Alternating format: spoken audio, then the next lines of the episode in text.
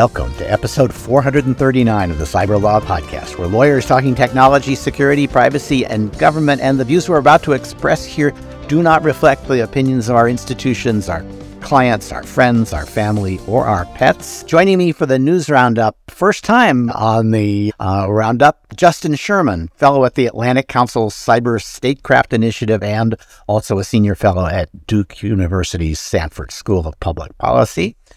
Gus Hurwitz, who hasn't been on in a while, we're glad to have him back, who's a professor of law and the Menard Director of the Nebraska Governance and Technology Center at the University of Nebraska. Gus, that's the last time I'm going to read that whole damn thing. I'll try and add another one for the next time. Please do. And of course, Nick Weaver, whose title I've been cutting short for years now, is at the International Computer Sciences Institute in Berkeley and the chief mad scientist at Scary Technologies. I'm Stuart Baker, formerly with NSA and DHS, the host and chief provocateur for today's program. We've got a lot of stories to cover. We're going to try to do them fast. No one of them is big enough to absorb the program, so we're just going to try to bang through a bunch of these because they're all pretty significant. So, Nick, ransomware revenue fell, according to the study from Chainalysis, by $300 million in 2022. Is that good news? Yes, but we don't know why. So whether or not I trust Chainalysis' absolute numbers, I do trust their relative numbers. And so people are paying less. It could be because insurers are refusing to pay out. Because if I was an insurance company, I wouldn't want to be paying out. Well, and they're certainly enforcing the rule that you don't pay people that you think are on the OFAC sanctioned parties list. So the insurers are policing that in ways that maybe individual companies wouldn't. Right. Also, the insurers do tend to use facilitators, and I think the facilitators are getting better at that. Another issue is just people are realizing that paying the ransom doesn't necessarily get your systems up and running all that much faster. And it doesn't prevent your data from being leaked. It just takes a while for it to leak. Yeah. And so we don't know why, but it's also useful to know the scale that even Chainalysis, which is conservative in their estimations of cybercrime, believes that this is $1 billion a year plus industry. Yeah. I'll just pick up a story that I was going to cover as a quick one, which is the story in which John DiMaggio wrote for Analyst One, a long report about actually infiltrating the LockBit gang, ransomware gang, and seeing all of the internal angst and struggle. And it's a long story worth listening to, but I saw something in there that I hadn't seen in any other story. Apparently, LockBit went after Entrust, which is a big Canadian security company, and as soon as it threatened to expose Entrust's files, it was subjected to a multi-day DDoS attack, which just shut LockBit down. And of course, they're in the business of getting money today, right now, from people who are afraid. So DDoS actually hurt them, and Entrust never paid. I thought that was interesting. Given my inclinations, DiMaggio said it was Entrust that DDoSed LockBit. If so, this would be a great example of hacking back. I kind of wonder whether it might have been the Canadian cybersecurity arm of the military that might have done that. We're certainly seeing the Aussies getting interested in doing that. So there may be some other attacks. I also would love to hear if it turns out that Entrust actually went out and went after LockBit hammer and tongs with a DDoS attack. Okay, what happened with the FAA outage, right? We all heard about it. Planes were locked to the ground for at least, I think, 12 hours. Turns out it was a computer problem. So do you want my conspiracy theory hat on or my responsible lawyer hat on, Stuart? Oh, go for the conspiracy. So, the official line is that we're throwing the contractors under the bus. So this is the FAA's Notice to Air Mission System, which is a decrepit 1980s era system that provides information about potential hazards and flight situations to pilots. Before every flight, they get this printout of all uppercase anachronistic abbreviations and everything. And the system went down. It was unclear exactly why. The backup system also went down. And the official word is that contractors deleted the database files during some routine maintenance or something, and they transferred it between the two systems, and that's why the entire thing went down. Now, the conspiracy theory version of this, and I've got no idea which of these is truth, if there's truth between them. So what has been told is there was some corruption in these files. The databases were corrupted. That was the original story. And then we're told that contractors deleted the files and they were propagated to the backup system, and that's what caused it. Now, the question is, why were the files deleted? Were they corrupted first and the contractors were trying to address the corruption? Or was this all just one incident and the contractors screwed up? Making this a little more spooky, I'm doing the whole conspiracy theory thing here. Apparently, the Canadian NOTAM system on the same day also had a shorter outage. Their backup systems rolled over and they didn't have the ground stop or anything. But what actually happened here? Was it some simple accident? Maybe, probably. That's my probably. Was it some nefarious conduct and attack? Maybe, probably not. Was there some corrupt entry? This is a decrepit 80s era system that uses lots of abbreviations.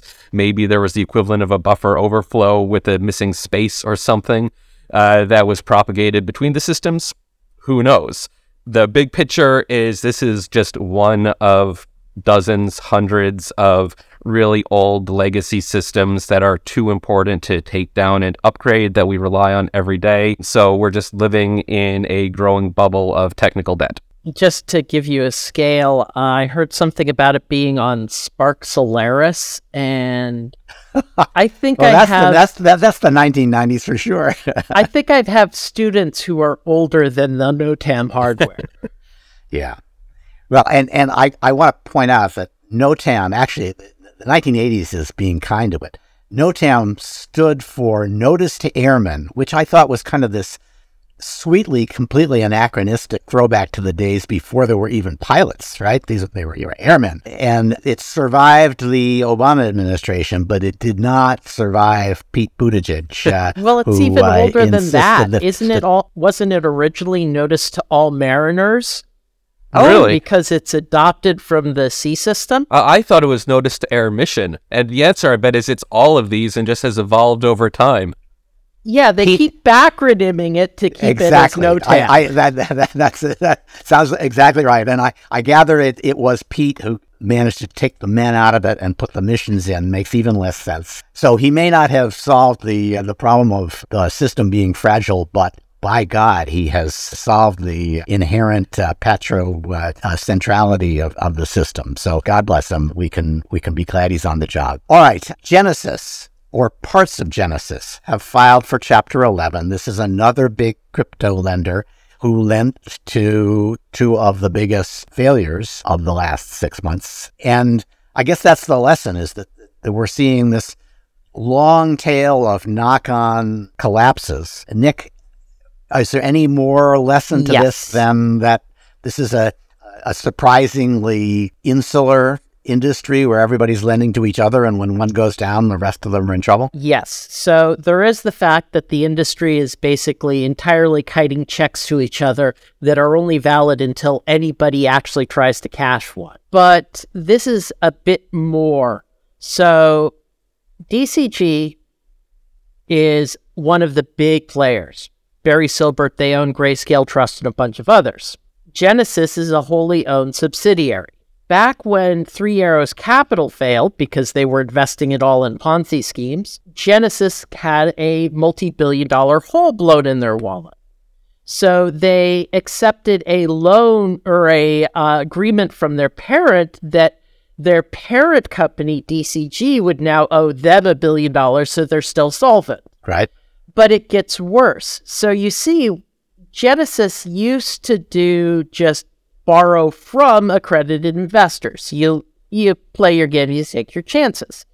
But they had this great idea to get together with Gemini to offer Gemini Earn accounts, which were so blatant unregistered securities. And so as a consequence, roughly $1 billion of the money tied up in Genesis came from retail investors buying unsecured unregistered securities from the Winklevoid twins. The SEC finally, only after it's imploded, has decided to sue them both for this. And it gets better. This prepackaged bankruptcy is really a fraud. That in a general bankruptcy, that $1 billion from Digital Currency Group becomes callable, and DCG has to pony up $1 billion that they don't have. But if the creditors accept this prepackaged bankruptcy, they instead get the DCG note parceled out amongst them, which is 1% interest rate payable in 10 years, and also forego having any rights to sue DCG, Genesis, Gemini, or any of the employees, of which the Winklevoid are actually on the hook personally in a couple of the class action lawsuits over said unregistered securities. So what we are seeing here really is a $1 billion theft made legal thanks to the bankruptcy system. Wow. Okay. And it also suggests to me that we could see further knock-on effects from all this, because all the litigation could upset some of this stuff, and that will pass on more instability to other parties. And truthfully, the way to think of the cryptocurrency space is everybody is only solvent as long as their checks are never cashed. And the proper regulator for the space is the Department of Justice. Yeah. Okay. All right, Justin, this was a really interesting study. It was covered by Recorded Future, but it was done by some academics who looked at whether there was Russian interference worth mentioning in the 2016 election. And, I've always thought that all the talk about those ads and the divisions and the pretending to be 10 GOP and the like, that was all just bogus. There was no real impact. The only impact from the interference was in the hack and leak operation against the DNC. And this study really comes down hard on that side of it, doesn't it? It does. And, as you hinted at, I think we've gone through, at this point, several iterations of this almost binary sort of question about the Russian influence operations in 2016 and again in 2018 and again in 2020 and so on, of sort of, did it cause many people to go to the polls and completely change what they were doing, or did it not? This study definitely comes down in the second category, in the sense of saying, at least what they looked at, they could not identify that folks who were exposed to Russian, information operations content actually changed their political activities around the election. But I still think there's sort of an overstating here in general of social media's influence. Gavin Wild and I did a paper on this recently. If you look at, decades of Russian information warfare thinking, one thing threaded throughout these documents and these strategies is this belief that you can systemically manipulate people's thoughts and actions like they're some sort of automaton, and that there's this preordained or natural, or in their case, Marxist-Leninist formula for manipulating thoughts and figuring out how to get people to do particular things. And, certainly there are lots of harms associated with targeted ads and all that stuff, but at the same time, we risk, by leading into that, overstating what can actually be accomplished. So, that's really interesting, because one of the things that I think that I always apply as a rule in trying to understand some of these authoritarian governments is that they are driven almost entirely in their view of the outside world by what works at home and what they care about at home. And, if you're a totalitarian government with complete control of every aspect of media, maybe you can shape public opinion in a way that rewards this very aggressive lying and disinformation. And it leads you to believe, oh, it works. It works every week that Pravda comes out. And so they're selling a domestic technology to their bosses as a foreign relations technology. And it's not as clear that it works as well in a marketplace of ideas. So that's a very interesting insight. And it would make sense that it would be easy for us to buy into that, partly because we pay attention to what the Russians say to themselves, and because we've been saying that at least since the 50s, when Vance Packard wrote The Hidden Persuaders, how advertising is shaping everything you think of. And, we've gotten cynical about that, but now the new technology comes along and we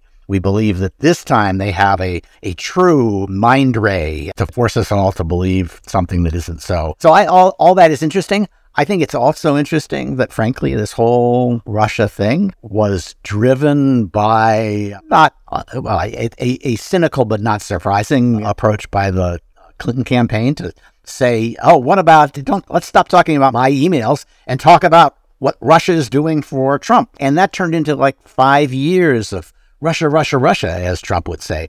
And I think, frankly, I'm not carrying a lot of water for him, but he was right about that. The whole Russia thing is turning out to be a scam and a distraction and something that did immense damage to our polity. And as Matt Taibbi said, maybe it's time for a Truth and Reconciliation Commission to look at what was true there and what wasn't, and maybe we should get an apology for some of the people that pushed that on us.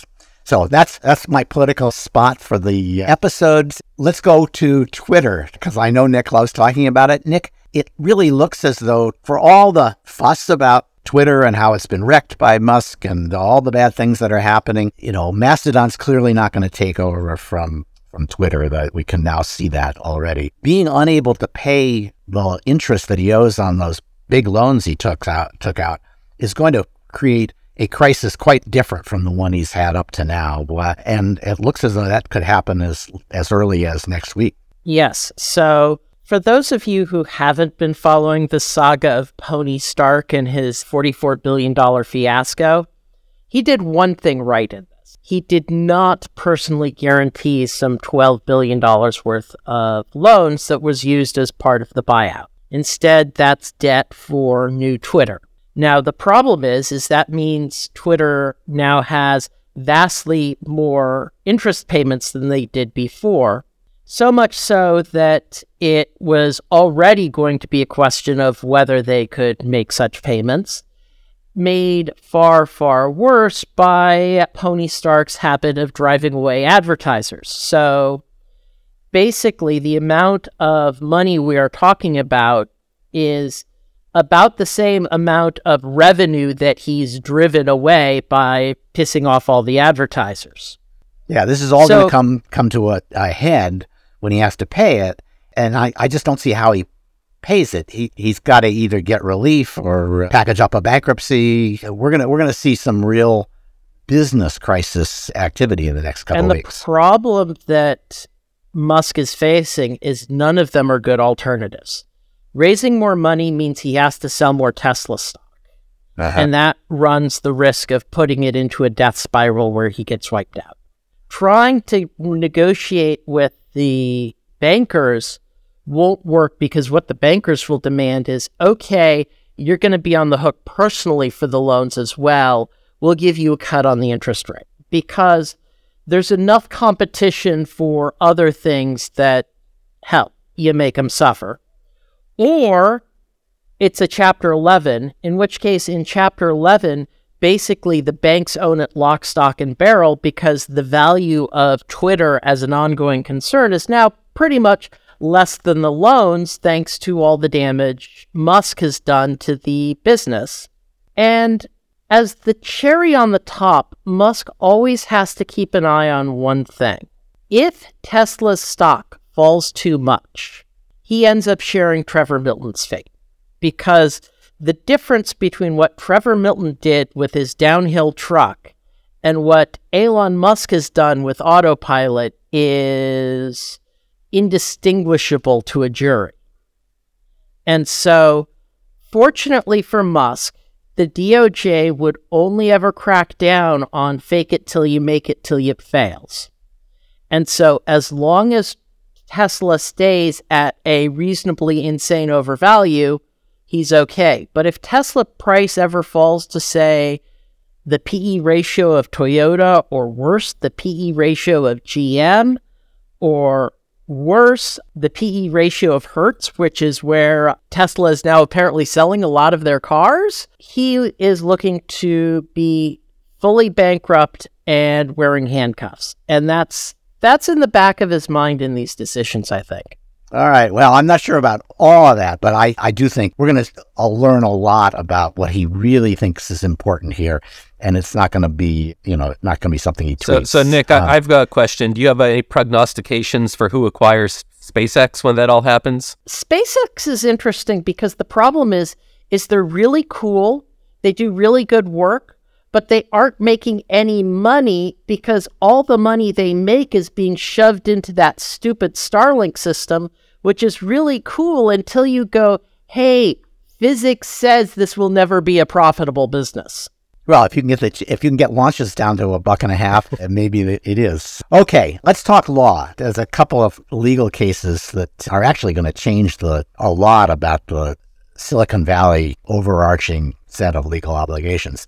The one that's getting a lot of press is Gonzales versus Google, which is an effort to tag Google and YouTube with liability for essentially making contributions to the success of ISIS as a terrorist organization by recommending terrorist videos. And it's a suit brought by the relatives of a French woman who was killed by ISIS. And Gus, it looks as though, even though a lot of the material assistance to terrorism is part of this lawsuit, Google is fighting this, and it's gotten massive amounts of amicus attention on the ground that it's being sued as a publisher, and Section 230 makes it immune. Yep, so that's exactly right. This case is the Section 230 case, whether Section 230, which has never really gone up to the Supreme Court. Malwarebytes, there have been a couple of cases, but this goes to the core of Section 230 immunity. And as you noted, tons of amicus support. Amicus briefs were due this last Friday, and there were about 50 that were filed, almost all in support of Google or in support of Section 230 is probably the right way to say that. And disclosure, I signed on to one of those briefs with other law professors. I've got no idea how this case is going to come out. It's going to be heard February 21st, and then February 22nd, its companion case, the Tomnut case against Twitter. Same basic issue will be heard. Although I get the impression that the Twitter case is focusing less on 230 and more on what it means to provide assistance to terrorist organizations. Yeah, I think that's right, both as a matter of the question presented, but also in terms of the briefing and the amicus support, that the energy has flowed into Gonzales for this issue. So I don't think this is a terrific case for fans of 230's immunity, because at the end of the day, this is about the recommendation algorithm that Google runs, which basically says, here's another video, and here's another, and here's another, and here's another. And you have to work pretty hard to say, I recommended these videos to people, I thrust them on them, but I'm being sued as a publisher for doing that. Aren't you really being sued for having pushed a bunch of terrorist videos on your customers? It seems to me that it's not inherently appealing as a matter of construction of the statute to say, I'm being held liable as a publisher when you're really being held liable for what you recommend. So there are two adages that we law professors like. One is hard cases make bad law. The other is easy cases make bad law. And this might be a case where the hard case makes the best law because it's the framing in one of the extremes of what the real question is. And the question is, are these algorithmic recommendation equivalent to traditional editorial discretion, or are they different? And one of the key amicus briefs that was filed is Google's arch nemesis Yelp, which stepped in and defended Google here, saying, look, we use AI, automated decision-making, to evaluate the reviews that are at the core of our business model. And if Google loses this case, we're not going to be able to use AI to make these recommendation that we use. That's the core of our business model. And it very much is the equivalent of having the human editors deciding what content is and isn't being promoted on the front page. Now, the real fight. Well, but what's deciding what goes on the front page is a matter of allocating scarcity. This is about jamming stuff down people's throats at scale. It's really not the same thing at all. And the Congress that passed this in the 90s was not worrying about ensuring that AI could be used by Silicon Valley. So that's all just BS. These guys are saying, Oh, I'm so weak. I'm going to die here. Unless you give me a guaranteed immunity from every possible liability under the sun so that I can continue to make 40% profit on what I do. I'm sorry. I just don't feel sorry. So that's the rubber meets road question. So we've got two questions really going on here. The first is, are these algorithmic decision recommendation engines the modern day equivalent to editorial discretion? If not, where do you draw that line? And that line drawing issue is going to be the first really hard issue that the court deals with. Then you've got the rubber meets road question of, if the industry does lose Section 230 protection, what does that future look like? And if you listen to folks in the industry, it's the end of the industry. The sky is falling. If you listen to Stuart Baker, no, give me a break. You liabilities right. Everywhere. You all will figure out how to deal with this. The reality is probably somewhere in between, and a lot is going to come down to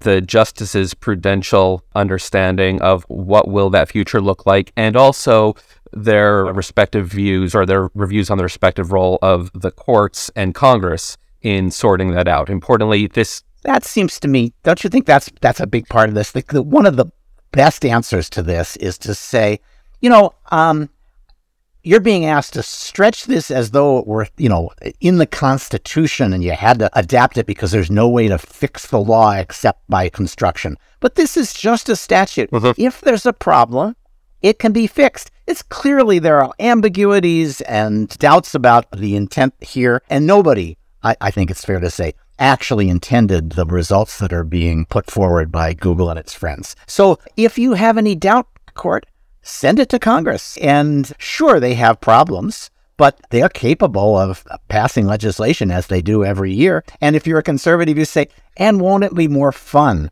to see what Congress does with this now that the GOP has this tiny little advantage in the House? Let's force the tech companies to go in and actually deal with the Republicans on the House side. Now, Stuart, the only legislation that the Congress passes every year is the NDAA. And do you want this resolved in the NDAA? Putting that joke. I like the idea of saying this is must pass legislation, and it's more fun to have this struggle than the struggle over debt limit, which we are getting it wrong actually could have some pretty serious consequences. Yeah, so there's an important bit to add there. More lawsuits for Silicon Valley. There's an important bit to add to that. Just this morning, the court asked for the government's views on the net choice litigation. So this is the Texas and Florida social media laws that the 11th Circuit and 5th Circuit resolved differently.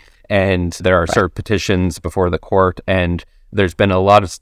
They're going to take those cases. Oh. Aren't they? To my mind, asking for the SG's views is just a dodge to ensure that this will come up in time, fully briefed for adding to the docket next year. So that's exactly the question, though. They could have granted them today to be heard this term. So it feels as though they're tapping the brakes on this issue. And the question for Gonzalez and possibly all of these cases is whether the court wants to say, this is a statutory interpretation issue.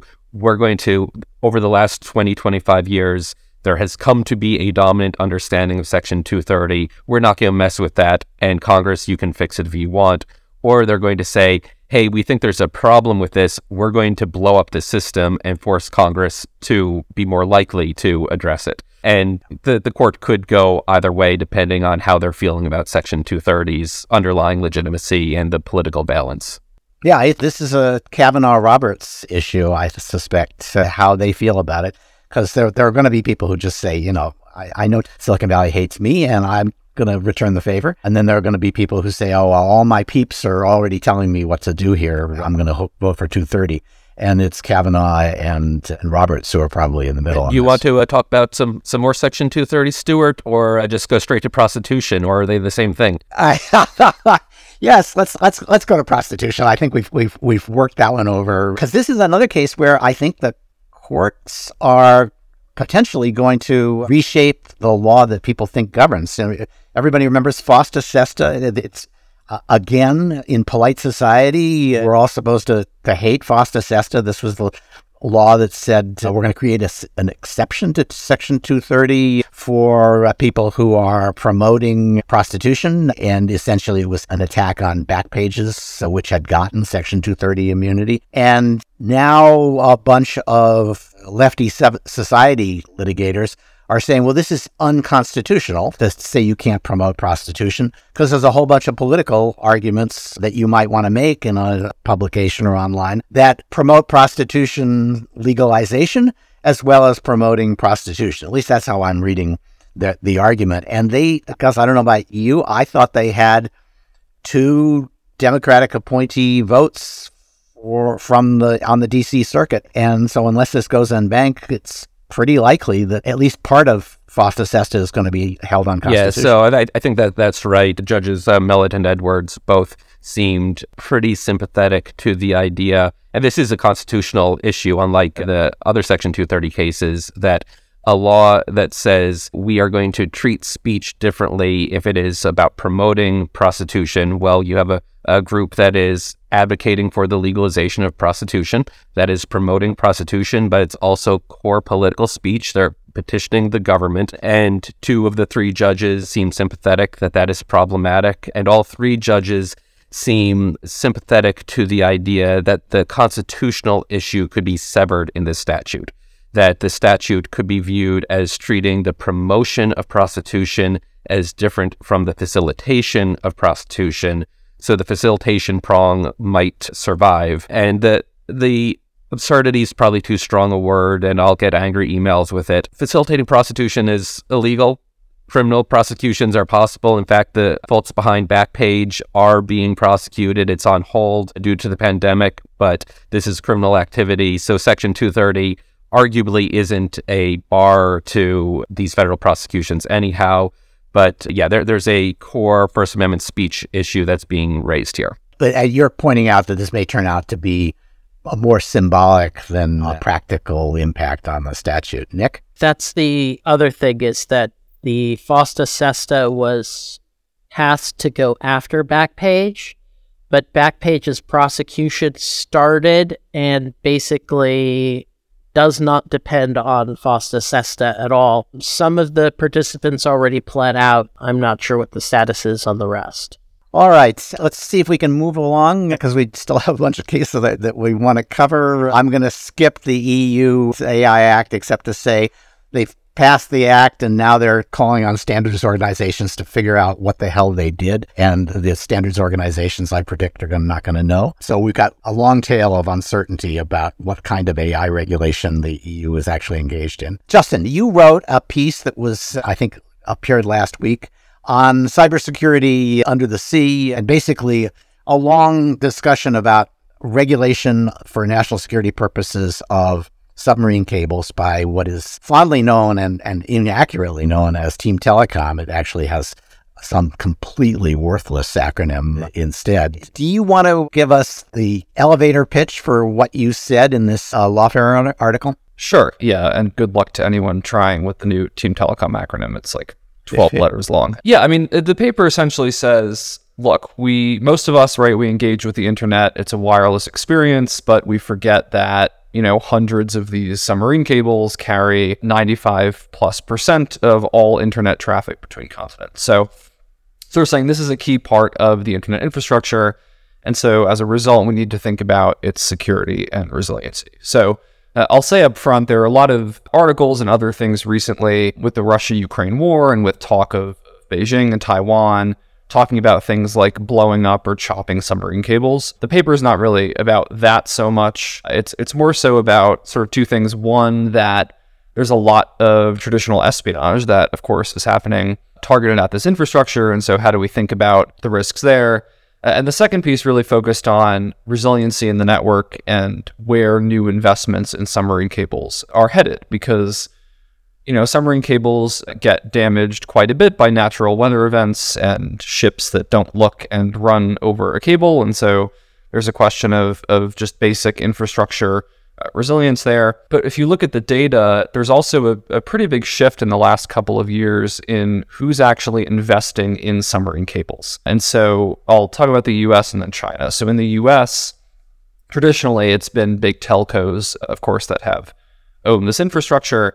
Now, the biggest investors in these cables are Google, Microsoft, Amazon, and Facebook. And so that's an interesting trend. It also raises all sorts of questions about, you know, Google runs the dominant search engine and is one of the biggest cloud providers in the world, and now also is investing in a bunch of physical infrastructure. But in China, we've also seen a real uptick in the last 3 or 4 years in state telecommunications providers investing in submarine cables, and not just connected to China, but around the world. And so you get into a whole host of questions about, you know, these cables cost hundreds of millions of dollars and years to build, and it generally is a very positive and necessary thing that there's a lot of international collaboration and investment in the network. But when you do have things like the Belt and Road and, you know, Chinese efforts to conduct espionage through telecommunications equipment and everything else, there are a bunch of sort of security and espionage questions to be asked about Chinese investment there. So that's sort of the short of the paper, and it just talks about, as a result, what are some of the things the U.S. government could think about doing on this issue set. Yeah, it was a nice spotlight on a area of national security law. I do some work in this area. It doesn't get much attention. I thought the most interesting thing you said, which I suspect is true, is that CFIUS now has a stream of income that supports very aggressive regulatory initiatives because people are paying hundreds of thousands of dollars to file for CFIUS approval, and that money is now all going into enforcement. There is nothing like that with respect to Team Telecom. And so Team Telecom probably is relatively starved for resources compared to CFIUS. That's an interesting observation. I think that's probably true. Yeah. I mean, anyone who's worked on these issues in and out of government knows, right? Like, it's obviously there's a lot of bureaucracy around these processes, and there could be very protracted, these reviews. But that has been, yeah, one of the key sort of findings of the last few years is as CFIUS has gotten more money, more authorities, et cetera, there's a lot of focus there, not as much on Team Telecom, and you often have the same people staffing both. And so they end up spending, you know, most of their time on CFIUS stuff. So it's an interesting question. Okay, Nick, the terrorist watch list leaked again. It looks like an airline put it in a unsecured cloud container, just the way everything else leaks. And it got a lot of attention. I wondered whether there was really anything new here. We've seen this list before. It leaked a few years ago, right? I believe the leak a few years ago was kind of like not confirmed as genuine. This time the airline said this is real. And one of the key things is this is widely accessible to journalists, etc., who ask. So they just have to go to Distributed Denial of Secrets, which is a site that makes it easier to search purloined databases. But what are they going to find? They're going to find names and phone number and database at birth, right? This is a relatively modest amount of actual personal data, right? Right. But there's probably very interesting things that could be data mined from it, and it wouldn't surprise me if it might feature in future lawsuits about this stuff. And if anybody has anything interesting that they'd want to data mine out it, it's just a matter of asking. Yeah, DDoS says they will only let you on if you're a journalist to do searches, so there must be some kind of qualification process. I just don't know what it is. So basically, the Distributed Denial of Secrets Collective is a lot of those who actually believed in the WikiLeaks purported mission, as opposed to the WikiLeaks mission of helping Russian intelligence and making the Ecuadorian embassy staff miserable. And so they tend to segregate data sets into those that do and do not contain PII, and those that contain PII, they go with a request-response model. So basically, if you are a journalist or a serious researcher, like I know if I had a legit reason, I could ask for it and get it. Right. Okay, Justin, TikTok is back, and they've got a charm offensive going in Washington, doing a lot of briefings. What's their pitch? Their pitch is, we have been spending years in negotiations with CFIUS, and we have been, A, nearing a final agreement with CFIUS, but B, in the process of these negotiations, we've actually been making changes already to our business, to our corporate management structure, to our technology processes that mitigates U.S. government security concerns. So, so to me, there's sort of a couple parts to this. One is, I think, TikTok just trying to get the word out about what they've been doing and what they think should alleviate people's concerns. The second piece is, CFIUS has yet to put pen to paper on this agreement. And so to me, TikTok is definitely trying to put pressure on the government to get that done, on the executive branch, to be specific, to get that done. Sort of the interesting thing, which I know briefly mentioned before the show, is that in tandem, several members of Congress, at least 2 Republicans and 1 Democrat, are saying, I'm not going to accept some kind of mitigation agreement with TikTok. TikTok needs to be banned because of various national security concerns. And so I'll just say TikTok's doing this charm offensive, but there's a lot going on in the background that is not compatible with what CFIUS is trying to do. And so, at some point, Biden has to make a decision. White House has been very quiet thus far, but Congress, some members of Congress could potentially come in and say, we want to reinvoke IEPA and throw TikTok out of the country, basically. Yep, I suspect there's a fair amount of disagreement inside the administration, and that's part of what's going on here. But there is some pressure building on TikTok to put forward a proposal that will meet the objections, and they're clearly pitching a pretty detailed plan. All right, I got 2 more stories, and then we will be done, and I'll try to keep them both as updates. One, if you follow this area, you need to be watching the UK online safety bill. It is going to come back and come to Parliament for revision this week, and it is likely to pass. It's certain to pass, in my view, and the pressure is all on making it tougher. A bunch of Conservative MPs have insisted, apparently successfully, that it needs to have criminal penalties for failure to protect children in the way that the bill provides. They're probably going to end up with criminal penalties for willfully ignoring advice from the government, which probably is no big deal. But, criminal penalties for failure to protect every child in the UK would be a very big deal and pretty scary for the companies. There's also, the ratchet continues to work. 3% of global revenue was good enough for some of the privacy laws, and then 5%. This is now 10% of a company's global revenue to ensure that they actually do the things that the online safety bill requires, which is going to include things like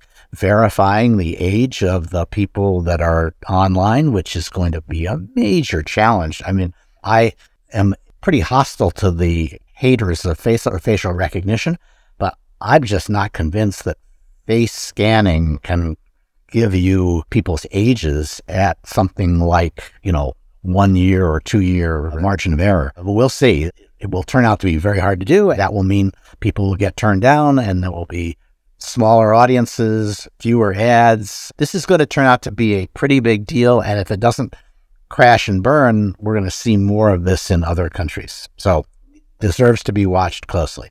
And never bet against the lawyers. This is my other suggestion and the last story. You remember when Madison Square Garden said, we're open for everybody except the law firms that have filed lawsuits against Madison Square Garden, and they used facial recognition from the biopics of all the firms that were suing them to say these people must never be admitted. They're sticking to that, but they are being sued by law firm after law firm. Preliminary injunctions are being granted. Turns out there's a law in New York that says you have to let people into theaters and similar accommodations that was passed deliberately because theaters had been saying, hey, there are some people who are jerks and we just don't want to admit them because they say things that embarrass us. And so when a law like that is passed that says you can't do that anymore, it kind of makes Madison Square Garden hold the bad end of the stick. The Garden is hanging tough. They are actually defying injunctions. At least their security staff is ignoring injunctions. I just don't see how this ends well for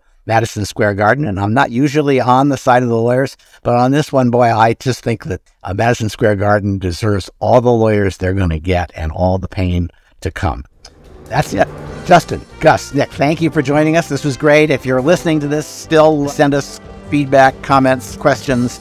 Cyber Law Podcast at steptoe.com, or leave us a review and we'll actually read it on the air, assuming it's moderately entertaining at least. And this has been episode 439 of the Cyber Law Podcast.